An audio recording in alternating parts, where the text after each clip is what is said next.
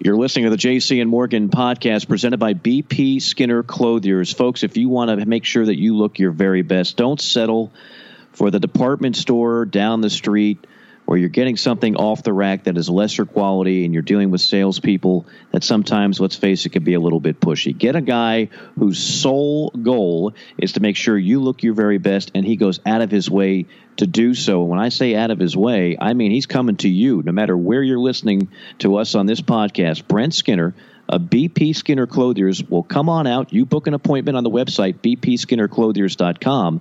He'll have a consultation with you. He'll bring the samples of some of the most luxurious fabrics from the finest mills in Europe for you to look through as they begin to design your custom garment. After that, it's a few weeks and you are done. It's mailed to you at your door, and you're ready to go. You, like me and so many others that Brent has worked with, will notice the difference in how you look and how you feel, and the price is right. Again, go to the website, bpskinnerclothiers.com. Set up an appointment with Brent Skinner. He'll come to you no matter where you are in the country, and you will begin to look your very best.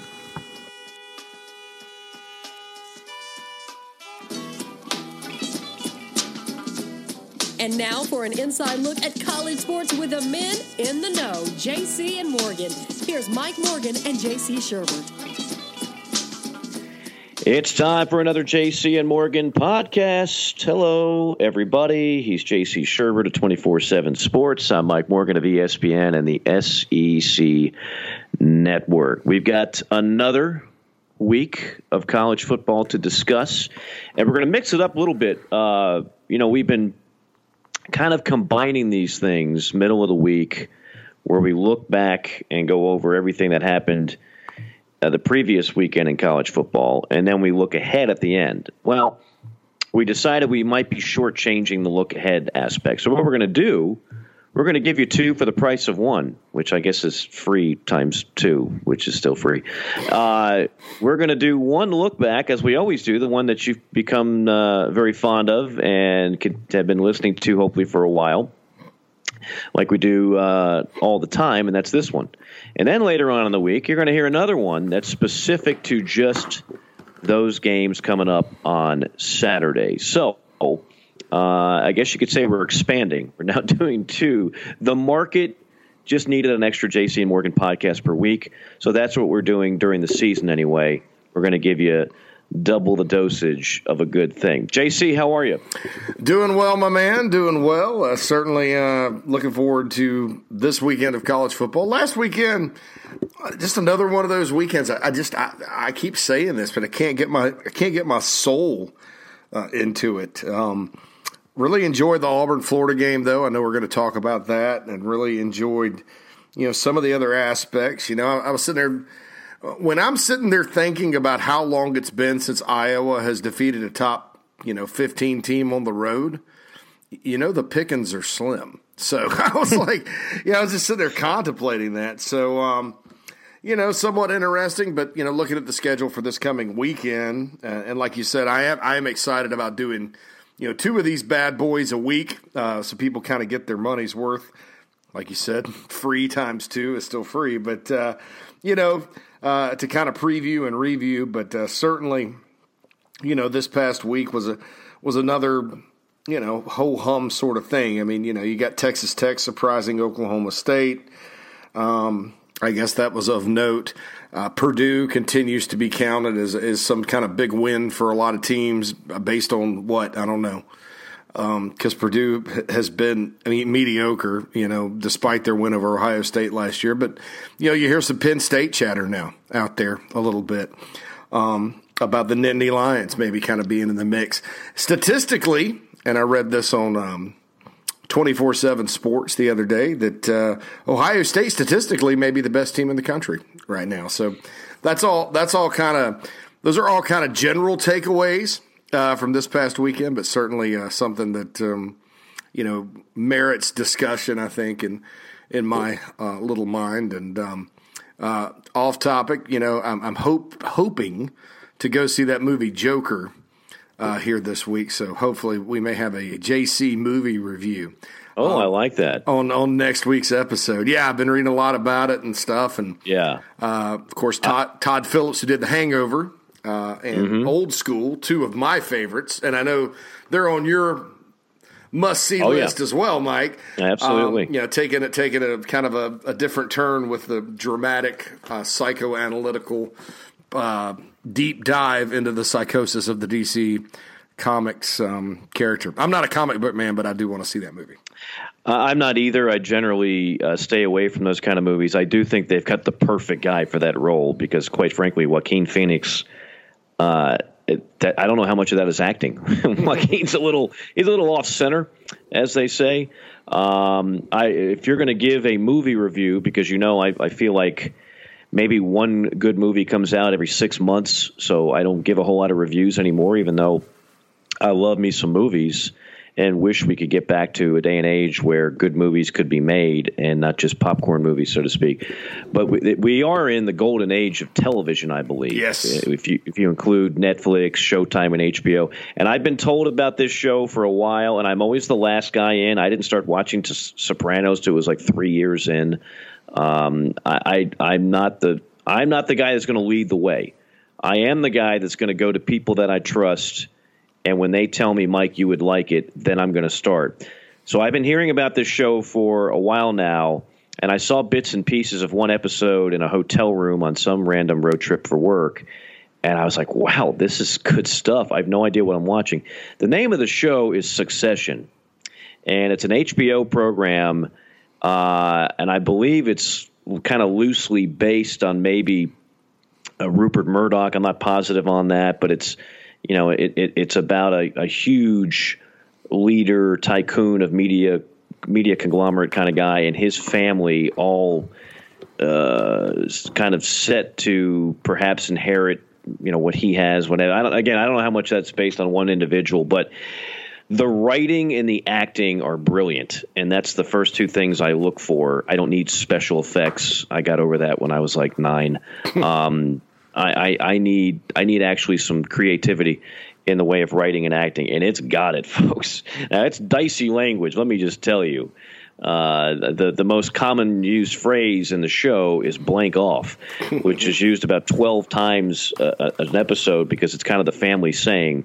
But holy smokes, it is really really good. So that's that's my little uh, uh Uncle Mike's TV review right off the bat. So with that being said, let's get out of Hollywood for a second, get back onto the gridiron in college football. And as I'm sitting here midweek in Atlanta, finally uh, the air conditioning is off. There is a cool, brisk breeze. Leaves are on the ground. It finally feels like football weather in the South. Thank goodness. Uh, with that, we hope the games are going to be better. And I'll just give you a sneak preview of podcast number two. There are some sexy matchups on paper, but there is continues to be a disturbing trend with all those matchups. Take a look at the point spreads, folks. Outside of, of Penn State, Iowa, take a look at the point spreads on, like, say, what most people consider the top five games. It's all double digits. Mm. It's all like two to three touchdowns. So I mean, we're still at the point where it's the haves and the have-nots in college football, and I think everybody's just waiting and uh, yearning for that major upset to knock somebody off Survivor Island. It's the same six teams and uh, we've talked about how stale that can be. Uh, it was a great game. Uh, Auburn, Florida, certainly a good jumping off point. JC, you mentioned it. That game lived up to the hype. Now it was ugly at times. It was a turnover fest at times. Uh, I said going in, if Auburn wins it, I'm willing to put them in my, you know, my DEFCON five list, right? That join those other six. We know the six by now: Bama, LSU, Georgia. Oklahoma, Ohio State, Clemson. I, I if, if they would have come through on the road in the swamp, and by the way, the swamp actually resembled the swamp again because I don't know what it's been for the last seven years. Uh, it's hardly been an intimidating venue, a lot of empty seats, lack of passion. Uh, but game day was there, and it felt like Spurrier, Urban Meyer swamp again for the first time in a while. I'm on record. I don't think Florida's a great team. Uh, I think they're better without Felipe Franks, who, by the way, is considering, guess what, going into the transfer portal. Um, I don't think that would break many Gator fans' hearts if he did. Um, but uh, they have done just enough. Combined with Dan Mullen's coaching and a really salty defense, they've done just enough. And that's what they did in that game. They did just enough. They, they had the one big run But outside of that, they they're not a great running team. It's not a great offensive line, and I think, and we'll talk about this on our other podcast. I don't think they're going to be able to run against LSU, which is why I think LSU is is going to win that game. But uh, they did just enough. And if they somehow do beat LSU, I'll put Florida on that DEFCON five list. I'll somehow sneak, but I don't. I'm not there. I'm just not there. More importantly, Auburn is what I thought they were, and that is a really good defense and a good team with a freshman quarterback who finally looked like a freshman quarterback. And by the way, in terms of play calling, and I don't want to continue to beat that drum because every time Auburn loses a game, it's what the heck is Gus doing? Uh, how do you have the fastest man in college football touch the ball once? That would be my question. I mean, with with all the ways to get it into your playmakers' hands, jet sweeps, bubble screens, wildcat. How does Schwartz only touch the ball once? Would be my question if I'm in War Eagle country. But the bottom line is, JC, we needed a good game, and we had one. We had Auburn, Florida lived up to it. We'll see. I, again, I never considered Auburn a true national championship contender. I just don't see them getting out of the West. You look at the rest of their schedule, it is brutal. Even if they won that game, I, I couldn't see it. But now they lost. Auburn still got plenty to play for. We can't live in this day and age where it's the playoff or, or, or, you're just irrelevant. It still has a chance to be a really good season for the Auburn Tigers, but they're just not in that category of, of a playoff contender, in my estimation. Yeah, I mean, especially with the result on Saturday. And look, I, I, I'm with you. I was probably more adamant than you were about Florida not being that good. But Florida's one of those football teams this year, and it it's and I, Gator fans, I, I, don't want you to get excited about this. Okay, so don't uh, don't get excited just yet. There are miles to go. Okay, but it reminds me of the 06 team that uh, Dan Mullen, of course, was the OC for that team you know, that team did not score over 30 points against an SEC opponent until the SEC championship game. Uh, kind of built on defense, um, won some close ones, won some games maybe they thought they weren't going to win um, there at the end. Uh, and then put it all together. Again, they played Arkansas that year in the in the SEC title games 38-28. They put it all together on offense. And then all of a sudden that group gelled – during practice for the BCS national title game, and they took Ohio State to the woodshed. And that kind of facilitated, you know, the rise of the Urban Meyer era and set them up to win it again two years later and to contend three years later. Um, and, and sometimes, Mike, teams, I think, you know, we do live in this have and have nots era. And, and you look at Bama and you look at their results and their average margins of victory, which are usually a couple touchdowns or more. Uh, very rarely does Alabama play down to the wire close game. Uh, I think Georgia's gotten a lot of credit for playing them down to the wire in a close game the last couple of years simply because it does not happen that often. Um, you know, and so that's a dominant team. Clemson's a dominant team, and, and you don't, people forget that Clemson played some close games the first time they won it. But then in 2018, last year, you know, Clemson was not seriously challenged. Um, but twice, and, and, in one situation, Lawrence was hurt, and they were down to their third string quarterback against Syracuse. The other situation was a game at A and M that they dominated. A and M came back at the end to make the final margin of victory close. So I think people's minds these days, and, and that's why people were, you know, kind of killing Clemson for playing a close game. You know, is that championship teams don't play close games. Well, I think sometimes, Mike, there's teams that do play close games. There's teams where you sit there and you go, man, they were they were kind of fortunate to win. Um, but the fact that they won facilitates confidence. The fact that they faced adversity and still won facilitates like this confidence. Uh, and, and, you know, I saw it against Miami with Florida. I saw it against Kentucky with Florida.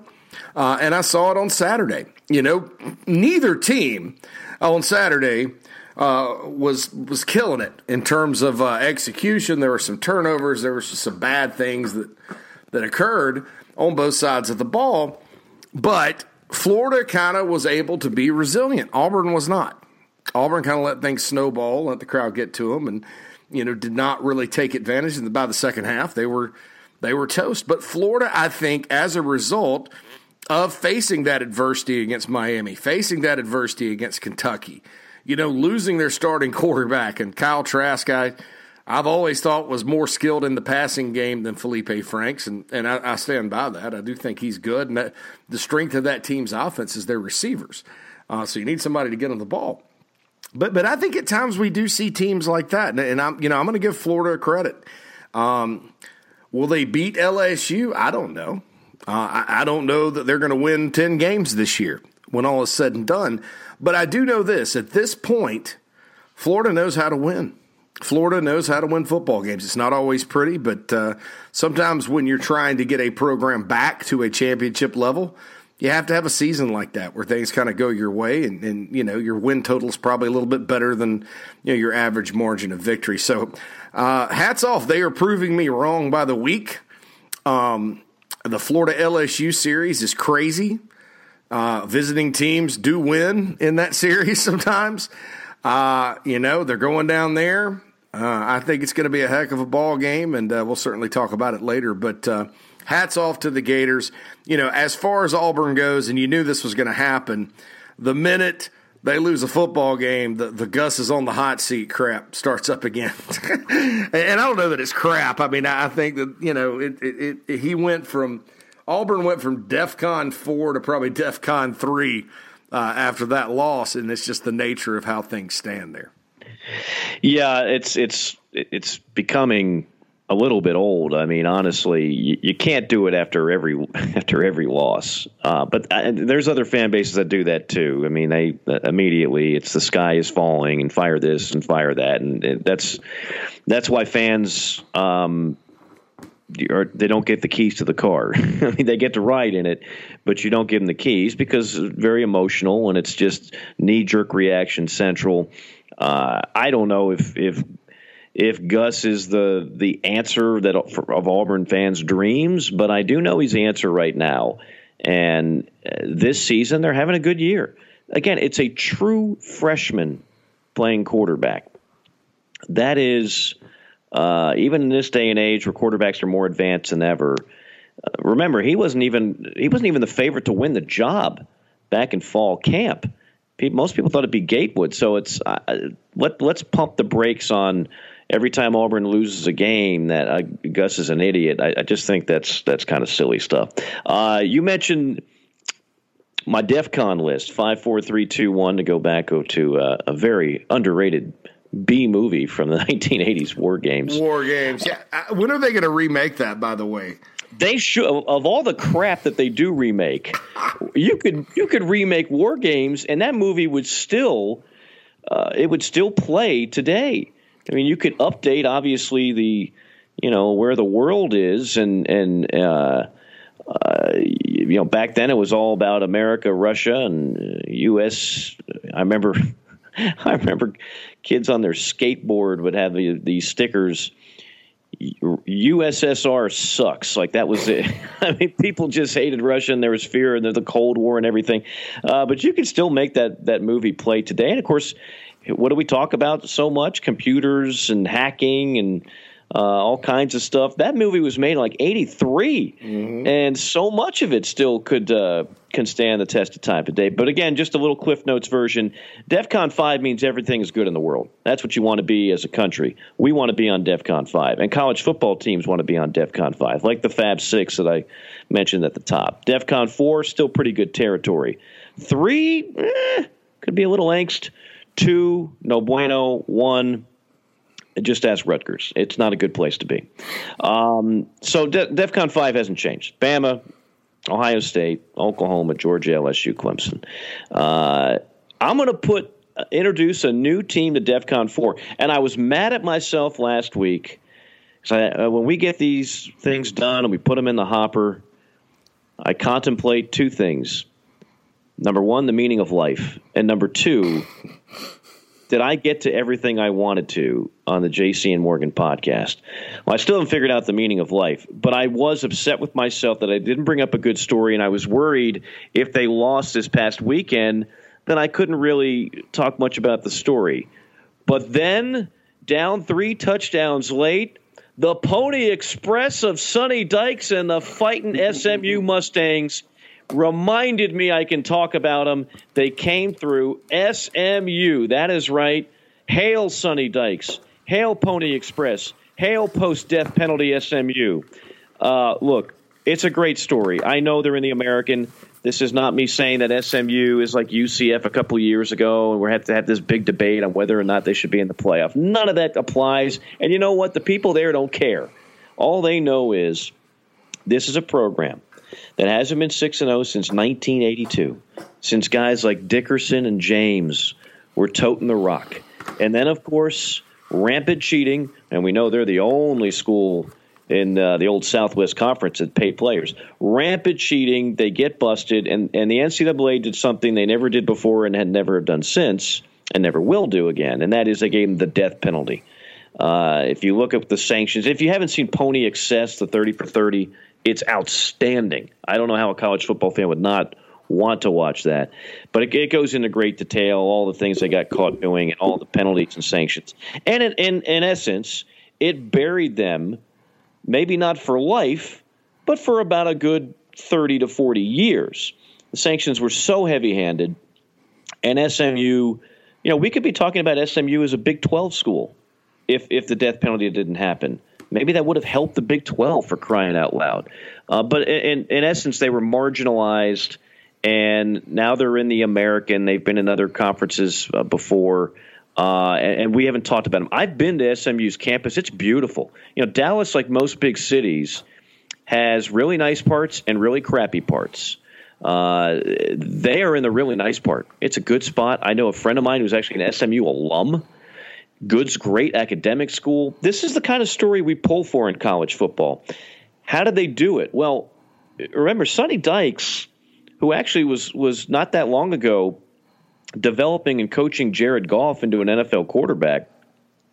Uh, and then was uh, an offensive analyst for a year at TCU.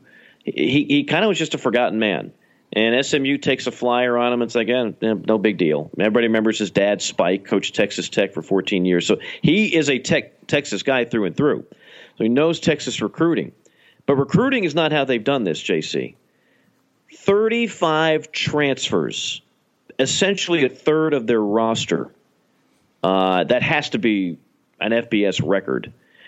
35 transfers are leading the way. And of course, Buechele at quarterback, former Texas Longhorn, wide receiver Reggie Roberson, former West Virginia Mountaineer. Those are the guys leading the way. But that's how they did it. They just said, hey, look, we, we, we know we got to we got to pick up people off the waiver wires, so to speak. We can't we can't win these battles in recruiting anytime soon and let's just let's sell SMU for a kid that wants to play right away in a cool town with a cool school, uh, and the rest is history. They're doing great things over there, and I just think it's a terrific story. Yeah, and um, you know, one of the, the teams at DEF CON two, um, Arkansas. I, you know, there's a school of thought that goes, well, you know, Chad Morris recruited, you know, a good chunk of this team that uh, Dykes is coaching, but not really. when you consider the transfer talent that they have, 35. I mean, you know, that's not a great sign if you're a Razorbacks fan when you're sitting there going, well, Dykes had to get 35 transfers in there, and yeah, they're really good. And there are some players Morris recruited. I, I thought Chad Morris actually did a great job there. Um, June Jones just kind of faltered out. You know, there was that situation where he was going to go, you know, take another job. I think he was going to take Arizona State, uh, and then he backed out, and then it was just like, bleh, and it just kind of ended poorly. They were one of the worst teams in the country when Morris took over. So I do think Chad Morris deserves some credit for it. They had some big wins under him, but uh, boy, Dykes has done a good job. And you're right. I mean, you know, SMU, they fell from grace in the 80s. Uh, I think it's very interesting that all the schools in the Southwest Conference back then were cheating, and the one that got tattooed the most was the one that probably needed to cheat the most. so, mm-hmm. uh, that and that is a great thirty for thirty. That's actually something I have seen, Mike, on, on television. So I figured that's uh, that is a great thirty for thirty. But yeah, hats off to those folks out there. You know, it's a it's a different era. They did beat TCU. That's a big rivalry uh, this year, and, and they do have a heck of a football team. So we will see how everything plays out in terms of you know SMU making a you know a New Year's Six bowl game or, or not because you know our, our, boys down at UCF they've already they've already lost too much, I think, to to, to get in it this year. Uh, you know, this is the blueprint for coaches that take over jobs that are just historically unwinnable. Um, and that's what SMU was. And June Jones did have a, a good year, too. I actually had his last game there, and he got blown out by somebody in the Big 12. And we had this great conference call, and I was talking about the advent of the run and shoot, and him and Mouse Davis, and he was all energetic. They go out, they get thumped by 40 points, and he quits the next day. Just quits. I was like, wow. And SMU at that point was a train wreck, and then eventually, uh, yeah, like you said, I think Chad does deserve some credit there. Uh, but he did it in a different way. I think he was trying to build it from the ground up. And in some cases, in most cases, that is the way to do it, especially if you're going to be there for a while. But if you're SMU and you want to you want to win in a relative short amount of period, you've got to go ahead and go to the transfer portal. And so they went ahead and reeled in 35 of them. And I think other coaches that take jobs at these Group Five unwinnable situation schools, or even Power Five, like a Kansas, like something like that. You're going to have to do this. This is going to, you know, look, Texas Tech just went to a Final Four. Four of the teams on that basketball squad were transfers. You know, we've, if you look at some of the top quarterbacks in the country right now, they are transfers. The transfer portal is very much college football is going to start resembling college basketball a little bit in this respect, where uh, if you can get your hands on a kid who's already got experience and is ready to play and you can't reel in top 20 recruiting classes every year at your particular job, it's not a bad way to do it. So, anyway, uh, you know, they might go out and, and lose two of their next five games in the American. I don't care. It's a good story, and it's it's one of the few maybe that we've had surprise stories this year in college football. We haven't had a whole lot, to be honest with you. Although I will add somebody else on DEF CON 4, and I, this might be short lived as well and he's had a rough go of it in in as a head coach for the last few years. Talk about a guy whose stock has plummeted. But I'm going to give the fighting Sumlins some kudos. Arizona, big win at Colorado. They're now four and one overall. They're two and zero oh in the Pac-12, a league that's once again going to be shut out of the playoff. Uh, so for at least right now, Arizona's got something to smile about, and I'll give uh, I'll give them a temporary DEFCON four status. Yeah, and they've and we've seen since uh, their loss to Hawaii that Hawaii's a pretty good football team this year. Mm-hmm. Hawaii's got some. Uh, this is one of those Hawaii teams that's pretty good. So, you know, it's just kind of worked out that way. And um, yeah, good to see the Wildcats. You know, they say what do they say? They say bear down, bear down, Arizona.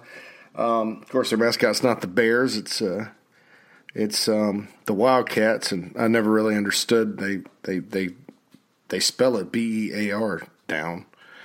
Um, so I don't know. But um, so much for that mystery. Anyway, um, so it's it's just one of those things. I've got a DEF CON four edition this week. Okay. Out of Southeastern Conference, I'm going to put the Ole Miss Rebels on DEF CON four. Um, okay. I, I, thought one of the big keys for Ole Miss this year was to you know they had you know when you have Arkansas and Vanderbilt on the schedule you need to beat them. and uh, they've won both, and they handedly beat a Vanderbilt team that at times has given them trouble over the years, thirty-one to six. Vanderbilt, I think it's safe to say right now, worst team in the SEC by a long. They're shot. on my DEF CON too. Yeah, they've yeah. Uh, they, they, haven't done so well, but getting beat thirty-one to six by Ole Miss, lifeless offense. But I, I think winning games like that and keeping it afloat and. Heck, that's mm-hmm. that's after putting up 31 at Bama. Um, mm-hmm. It looks like things are coming together for Matt Luke and the two head coaches that he has coordinating both sides of the ball. And, you know, you never know. Maybe the Rebels sneak up and get to bowl game this year, and that certainly would make all their fans happy. I'd love to see what Matt Luke. I, I doubt he's going to be able to keep those coordinators along, but I'd love to see what Matt Luke can do with an influx of some good recruits, which I think from when I was there a few weeks ago, when I was told is on the way. Um, they're not going to get the Hugh Freeze type recruiting classes for various reasons. Um, but but clearly, when he took over, it was a rebuild minus a couple of pro wide receivers. There's so many holes on, on that Ole Miss roster that he's had to go through. Uh, everybody, and I mean everybody in Ole Miss country, is pulling for Matt Luke for so many reasons. The guy is he is Ole Miss football. His family is Ole Miss football, and he's one of the most likable guys out there. Uh, we all know, though, that only goes so far. You still got to win games, but he's winning most of the games he was he's supposed to, and he won that one with a freshman quarterback, by the way. Uh, and Vanderbilt just looks just looks lifeless. I I don't know what to say about uh, Vanderbilt right now. I mean, they've got a, a pro running back, a pro wide receiver, a pro tight end, uh, and usually you can at least put your money on Derek Mason's defense to to be coached up right and do some good things. But right now, there's there's nothing going very well for Vanderbilt this season, which is why I'd put them on DEFCON two. Uh, DEFCON three, you know, it's the same story. I mean, Michigan, they beat Iowa. It's a good win. It's a good win.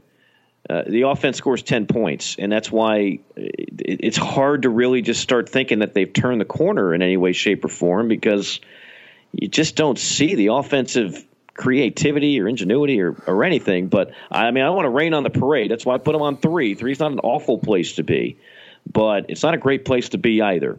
So 10 3 win over Iowa. Nice. Ugly, ugly game. Goodness gracious. Uh, that, that was. I, I sat there and I was kind of excited, like, okay, a noon kickoff. If you noticed, what Fox has done as a network they realize they can't compete in any other time slot with uh, ESPN in terms of the inventory and quality of games. Uh, and nobody has been watching their pregame show for years. So now you go ahead and you say we're going to put all our eggs into the in the noon window, and it's smart. I give them credit because look, I watch ESPN College Game Day every Saturday. That's been a ritual of mine for 20 years. And then 12 o'clock rolls around, and I want to see a good game at that point and they've been putting together some good games. And on paper, this was a, a, really fun matchup. And yes, it was competitive for four quarters. We like that, but it was ugly. it was a big can of ugly on offense. And Michigan, it, it just doesn't seem like they're making the progress that you'd like to see at this point in time. So I'm putting them on DEFCON three. I'm putting UCF on DEFCON three, back down to earth mm. uh, with another loss in the American against Cincinnati. And uh, and then there's Miami, same old, same old. Two and three overall, zero oh and two in the ACC. Still hard to believe the Hurricanes were ten and zero oh to start the season two years ago under Mark Richt, and it was oh my goodness the Mark Richt era. We finally are going to return to the U, and then that goes down in flames. And then Mark Richt says, you know what, I'm kind of tired of this coaching thing. And now they've got a good hire, but it's still there's work to do in Coral Gables. Uh, that's where the campus is, by the way, Miami fans. I know many Miami fans haven't actually been there. Uh, DEF CON 2, the Pac 12 is still the Pac 12. And I really don't have much else to say on the Pac 12. It's like, I, I want to find it. I mean, Southern Cal's got a big game against Notre Dame. How about that? I'm going to break a team off and give a, their their own slot. Uh, okay. In, in, in DEF CON 2, and that's UCLA. 48 31, they go down to the Beavers of Oregon State last weekend. Yeah, um, not good. Oregon State, man, that's a. Now, I, I like Oregon State's coach, and I, I, think that, you know, there'll be better days in Corvallis. But you're UCLA. I mean, you had a 50 point rally or whatever you did against Washington State. And, you know, since then, you've just been kind of flat. I mean, you know, that's UCLA probably is, is not as good of a roster as people think, but it's probably better than Oregon State, and you get waxed by 17. That's just not not good. Things are not going well for Chip Kelly um, out there. What's his uh, buyout? UCLA, I no idea, but um, I'm, I'm feeling it's substantial. I mean, it's a it's it's a it's a it's a star that has has sunk, my friend. I mean, look, I Big mean, time. didn't do that bad with the Eagles you know, sort of got a raw deal, then a disastrous year with. I mean, he, since he's been back on the West Coast, it's just been one disaster after another. So. You know, the only hope is if if you're, well, obviously, if you're Chip, uh, and if you're UCLA, because I don't think UCLA has the money to buy him out. They have been, you know, they've always had the reputation of being kind of frugal, and then they finally do spend money, and nothing good has happened. You and I were both around to watch and cover when Steve Spurrier took over South Carolina. And a lot of people just they forget this. They remember two things. They remember the three consecutive 11 win seasons and all the good things he did toward the end. And then they remember the disastrous uh, finish where he quit in the middle of the season, recruiting completely dropped off, and, and left a less than desirable position for whoever was going to take over that job. But what people forget is when he got that job, right? It was coming off two ho hum seasons with the Washington Redskins, got paid, came back to college football. We all know what he did at Florida, what he did at Duke. Uh, I mean, right away in both spots, it didn't take him long. He was winning games and competing for stuff. Then he goes to South Carolina. 2005, they sneak into a bowl game. 2006, they don't go to a bowl game. 2007, 2008, 2009, these were not good years. It was five years of mediocrity. Then there were questions whether or not he's going to call plays or have his son call plays. Uh, and there was people, there were people out there that were kind of like, we're getting a watered down version of a coaching legend. Don't know if this thing's really going to work out. People don't want to admit they thought that way now, but they did. They did. Um, he, then, of course, he had a renaissance. Chip Kelly needs to find his his renaissance. He needs to go back and figure out what the hell he did to be so successful at Oregon, uh, and and and rechannel that and somehow make it work in the college game again. Because I don't, I can't think of another guy that has had this fall from grace so quickly the way Chip Kelly has. I think uh, I think he sort of fell in love with some of the pro style concepts that they have now in the NFL with the the run pass options and the things like that. And he's been on record at UCLA as saying, "No, I, I had no intention of running the same offense I ran at Oregon." And honest to God, Mike, I, that would if he would have told me that, and I were the UCLA AD, there's no way I hired Chip Kelly. That's the only reason you hire Chip Kelly. He's not a great recruiter, not a guy that's going to be charismatic and raise a bunch of funds. He's not a guy that's going to put together this all star coaching staff that's going to go recruit. Uh, and, and, and, and, you know, and he's a guy that you, you hire him because you want to be fast and exciting on offense. You want what he did in Eugene, Oregon to be in the Rose Bowl in Los Angeles. And I think the pro game is just a different game. And, and, and, and Mike, you and I watch NFL football, and we know that, yes, pro offenses these days are not just three yards in a cloud of dust. Um, they do have excitement uh, offensively. I mean, the Super Bowl last year notwithstanding, you know, you, you, you do have um, some situations where, you know, you, you, go up and down the field. Look at the Rams. You know, look what they do. Look at the Eagles the year before. Um, Chip Kelly certainly left his stamp on that organization. But it is a different game. It is a different flow. You call it differently. It does not work on the collegiate level unless you have Alabama type talent. And, and I'm not talking about people, when, I say pro style offense, people think I'm talking, you know, uh, 21 personnel, I formation. No. I'm talking about the pro style RPOs that these teams try to do. You look at, at some of the, you know, where does it work? It works at Alabama with what Sarkisian's doing. Well, look at the talent he's got. You know, it, it probably works a little bit at Georgia with what they're doing. Um, other places, it's a dumpster fire. And I think Chip Kelly, and that's my theory.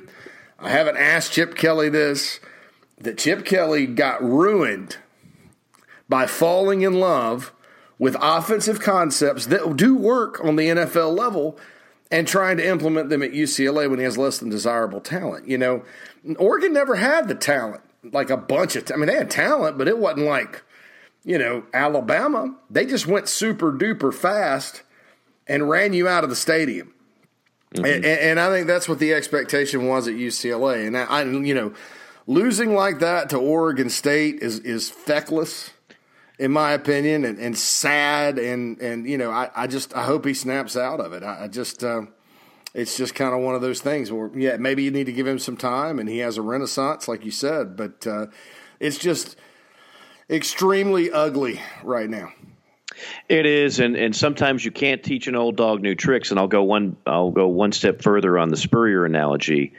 Uh, those those years that he did put up the the, the successful ones, um, you know, the, uh, basically a four year run where he averaged about 10 wins a game. And again, there were circumstances. It wasn't the best Eastern division in the world, as we know. They didn't win the SEC during that time. But they had taken he had taken South Carolina to new heights. There's no doubt about that. He's the all-time winningest coach there.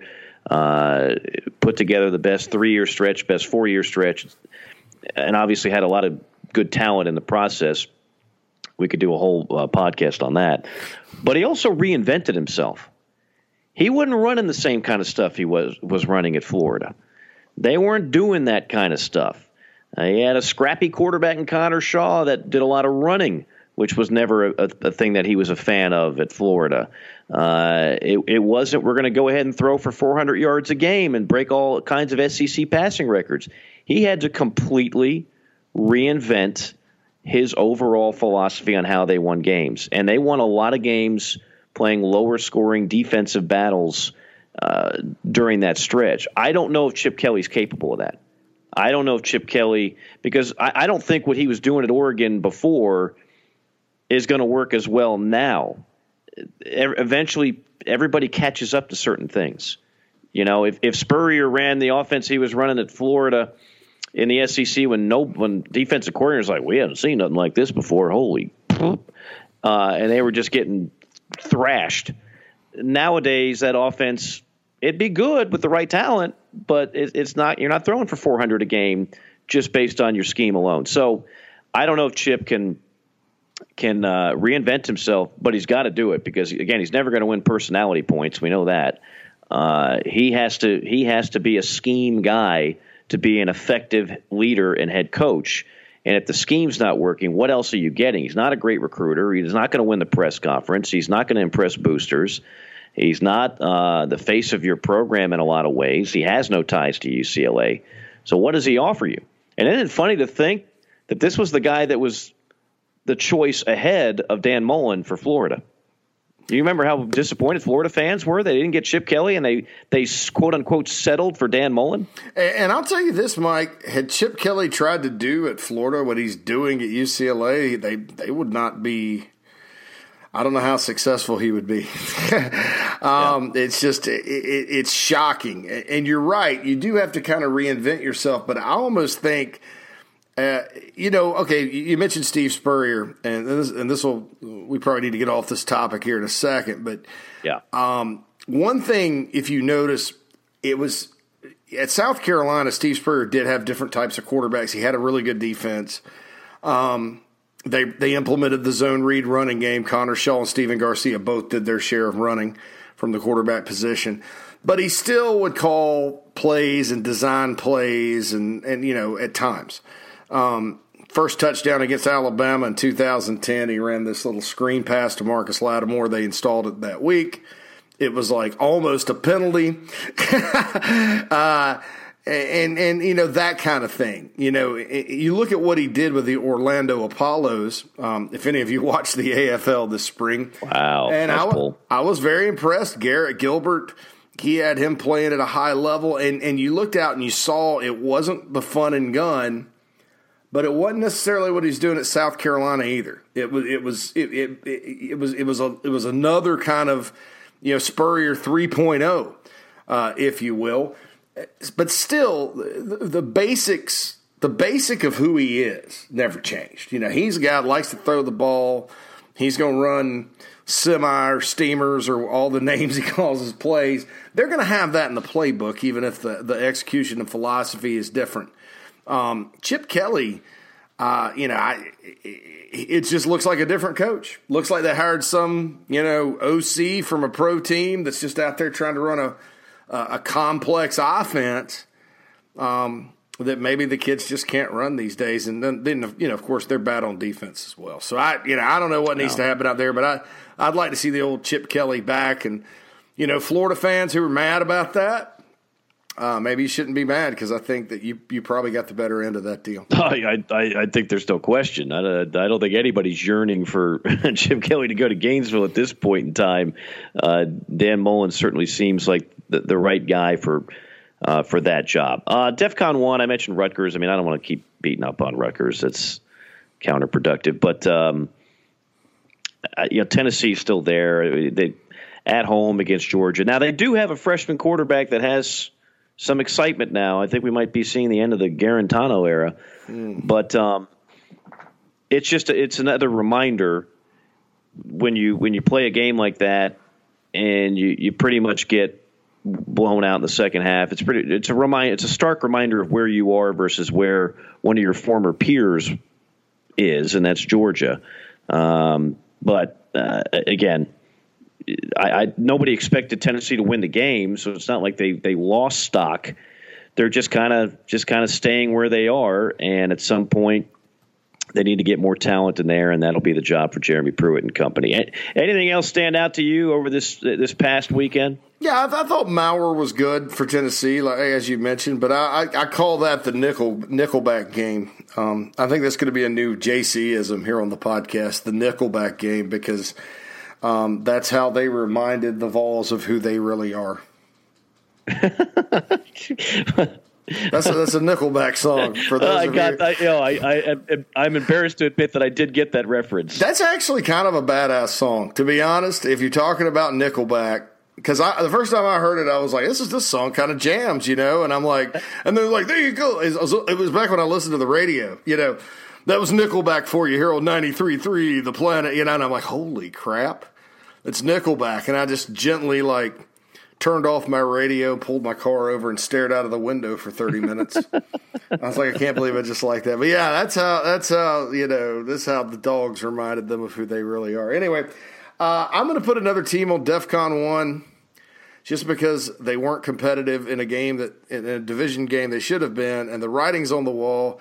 They got upset by Eastern Michigan earlier this year. The Fighting Lovie Smiths and the Illinois Illini. Yeah, yeah. I'm going with them, and, and it may be a stretch to put them at DEFCON one right now because I don't. I think apathy has set in with that program, uh. but um, it, it's just a it's a sad situation. You know, they go on the road and Minnesota. You mentioned Pierce. Minnesota's good. And they've been better than Illinois in recent years, but that that should be their peer, and you should be better than forty to seventeen, um, right there. So I'm gonna sneak the Illini in to DefCon one.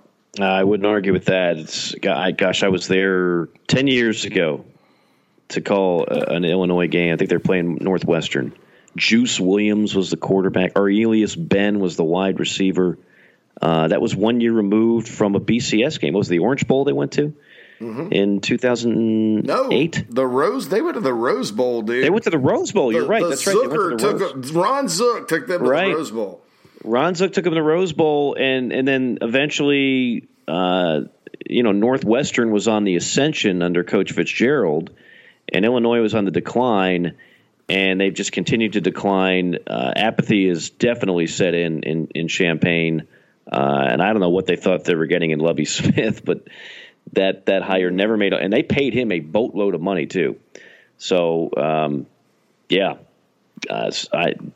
I, I, I, it's, it's been a long, long time since the, the Jeff Georges of the world, mm. the Simeon Rices of the world, the Kevin Hardy, uh, of the world. Yeah, I mean they had some talent back. It's not like you can't win at Illinois for crying out loud, but they're they're very very bad, and there doesn't seem to be a whole lot of uh, hope there. Oh, by the way, I, I, did forget to mention one more of, on my DefCon four list, only because I praised him so much last, last week, but I'll do it again this week. Matt Rhule, five and zero oh now. Mm. Baylor defeating Kansas State after defeating Iowa State.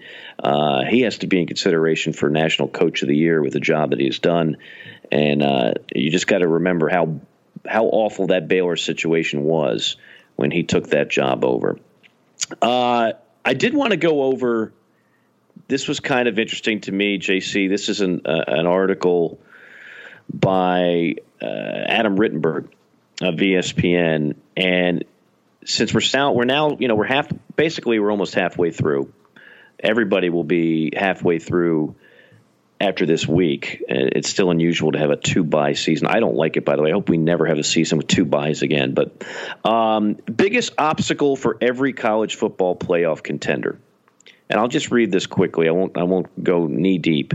Alabama, number one. Uh, and of course, they've got A and M. They got Tennessee. They got Arkansas. Fatal flaw: defensive front. Now, we have never said that about a Nick Saban Alabama team, right? But the, the defensive front has not been Alabama like. They they really haven't. When you look at their numbers and how teams have been running against them, throwing against them, getting big plays, look, they lost a lot, and I know we always just assume what what was Nick Saban's favorite quote? Yeah, we're just going to bleep out another five star and plug them right in and not miss a beat. Well, they have missed a beat this year. That is not your typical Alabama defense. Uh, we've seen, it's not like just one little blip on the radar. We've seen it time and time again. Whether it's South Carolina rolling up a bunch of yards, Ole Miss a bunch of points, they they are not the absolute juggernaut that we're used to seeing uh, from an Alabama team. I think uh, from 2009 to 2018, Alabama led FBS in yards per rush allowed 2.8. That was a half yard better than anybody else. And and this year it's well over three, if not four. I don't have the exact number in front of me. So they've they've definitely um, shown a little bit of chinks in the armor, but that would be the number for Alabama. That would be their perhaps fatal flaw. For Clemson, turnovers. Trevor Lawrence throwing picks. Last year, uh, Clemson was tied 23rd nationally in turnover margin. They were plus seven. Lawrence only had four picks and 397 pass attempts. He's already got five in a 136 pass attempts. And I know you say, well, eventually they'll just clean that up. Maybe they will, maybe they won't. Sometimes that's just part of a team's DNA, and it could be troublesome for Clemson if they don't clean it up. For Georgia, conservative schemes is what he says. Uh, and this has been the criticism of, of Kirby Smart. It doesn't come out until they lose a game, but you know you've got all these weapons, and you've got a, an NFL quarterback in Jake Fromm, and there's even even with a new offensive coordinator, still the criticism is sometimes a little bit too conservative on offense. Ohio State offensive line. Again, Ohio State's winning the beauty contest right now. Nobody's looked better so far, and they still have upcoming at Northwestern, Wisconsin at home, and of course we know how the season ends. It's pretty brutal uh, toward the end, but uh, the O line at times has not been as dominant as you might think. That's nitpicking again because Ohio State has looked as good as anybody. Number five, LSU lack of defensive playmaking, much like much like Alabama. We're not used to saying that with LSU, and was supposed to be maybe the best secondary in the country. Uh, but LSU's defense has not been outstanding this year. Uh, they have 13 sacks overall, but they haven't been consistently disruptive. They haven't been the the shutdown defense that a lot of people thought. You know, and with the games they've got coming up, they're going to be tested. For Oklahoma, it's pass protection. Again, they haven't needed it a whole lot. And then if you go seven through ten, Florida offensive line.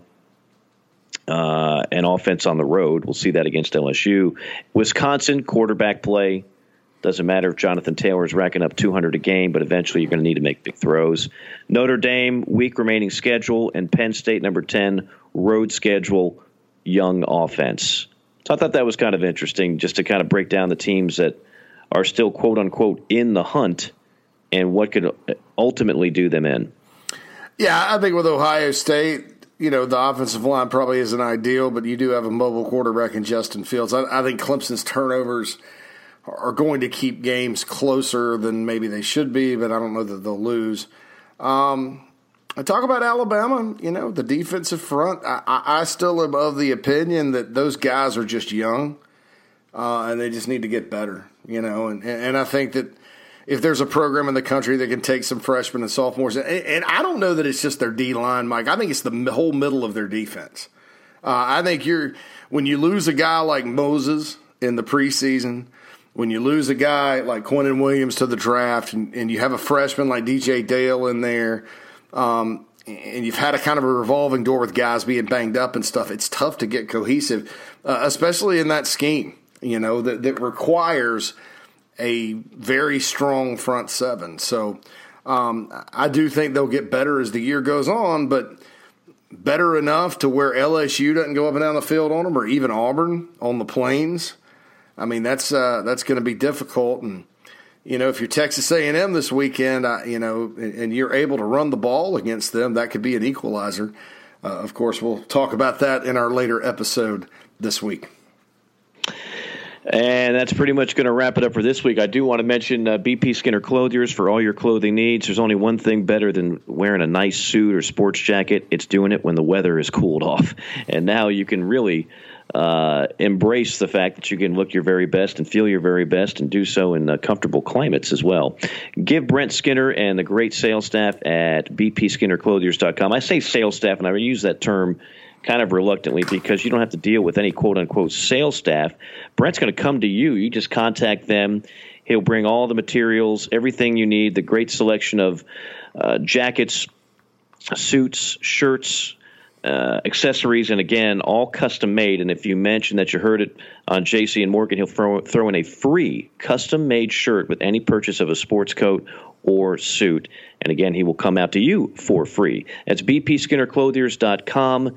Go to the website, set up an appointment, and you'll be very, very glad that you did, and you will look your very best.